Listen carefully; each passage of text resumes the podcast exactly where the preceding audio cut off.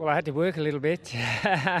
Frog was pretty careful out there. He was uh, really looking and, and spooking at a lot of fences, and uh, I sort of had in my mind that's why I didn't jump the corner early on. I thought I, that would give him enough time to just get moving a little bit.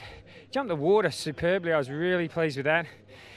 And uh, I thought also jumped the. Um, the coffin fence with the upturned buckets jumped that really well. Just came off. I think I added a stride in there, but he just jumped beautifully and really responded.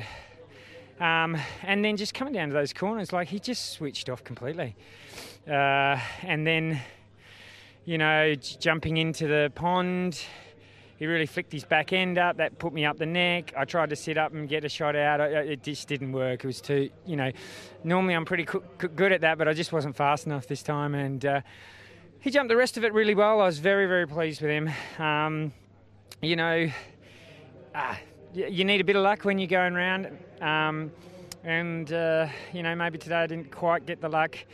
Uh, he sort of stumbled back to trot, turning to those corners, which put me on a stride, which was a bit awkward. And, you know, you just couldn't come on to those on a holding stride. So, um, yeah, shame, but uh, we got some penalties, but we got around. I think it was nice to, certainly for me as well, to be uh, to take take him all the way home because, um, you know, it's it's good for him. He's now at least gone twice around the cross country here at Badminton. It's good for the owners.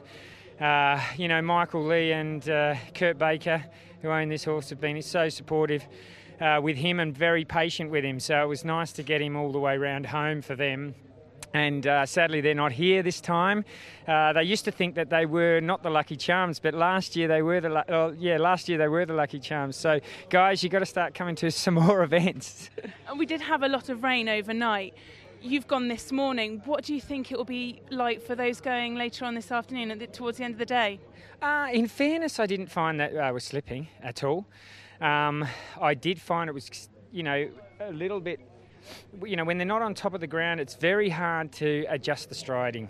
And uh, a couple of times I sort of wanted to add another stride, but then, you know, that sucks the energy out of them a little bit, and I couldn't do that. So you had to keep moving, and then, then you're not quite on the stride that you, would want. So that's, that's what makes it difficult, especially in these conditions. We've got a horse inspection tomorrow morning, and then the show jumping. How does he go at show jumping? Uh, he's normally pretty good. As I said, he's a very careful horse. Sometimes that's his uh, fault in the in the in the cross country. So, you know, we'll go in there pretty relaxed, you know, and it's just a, a practice day for for something bigger and better again. But. Uh, you know, you can't win every time, and um, I'm very pleased with the horse. And uh, he pulled up well at the end, so you know, good, good. Well, we had our chance and we didn't do it, so next time.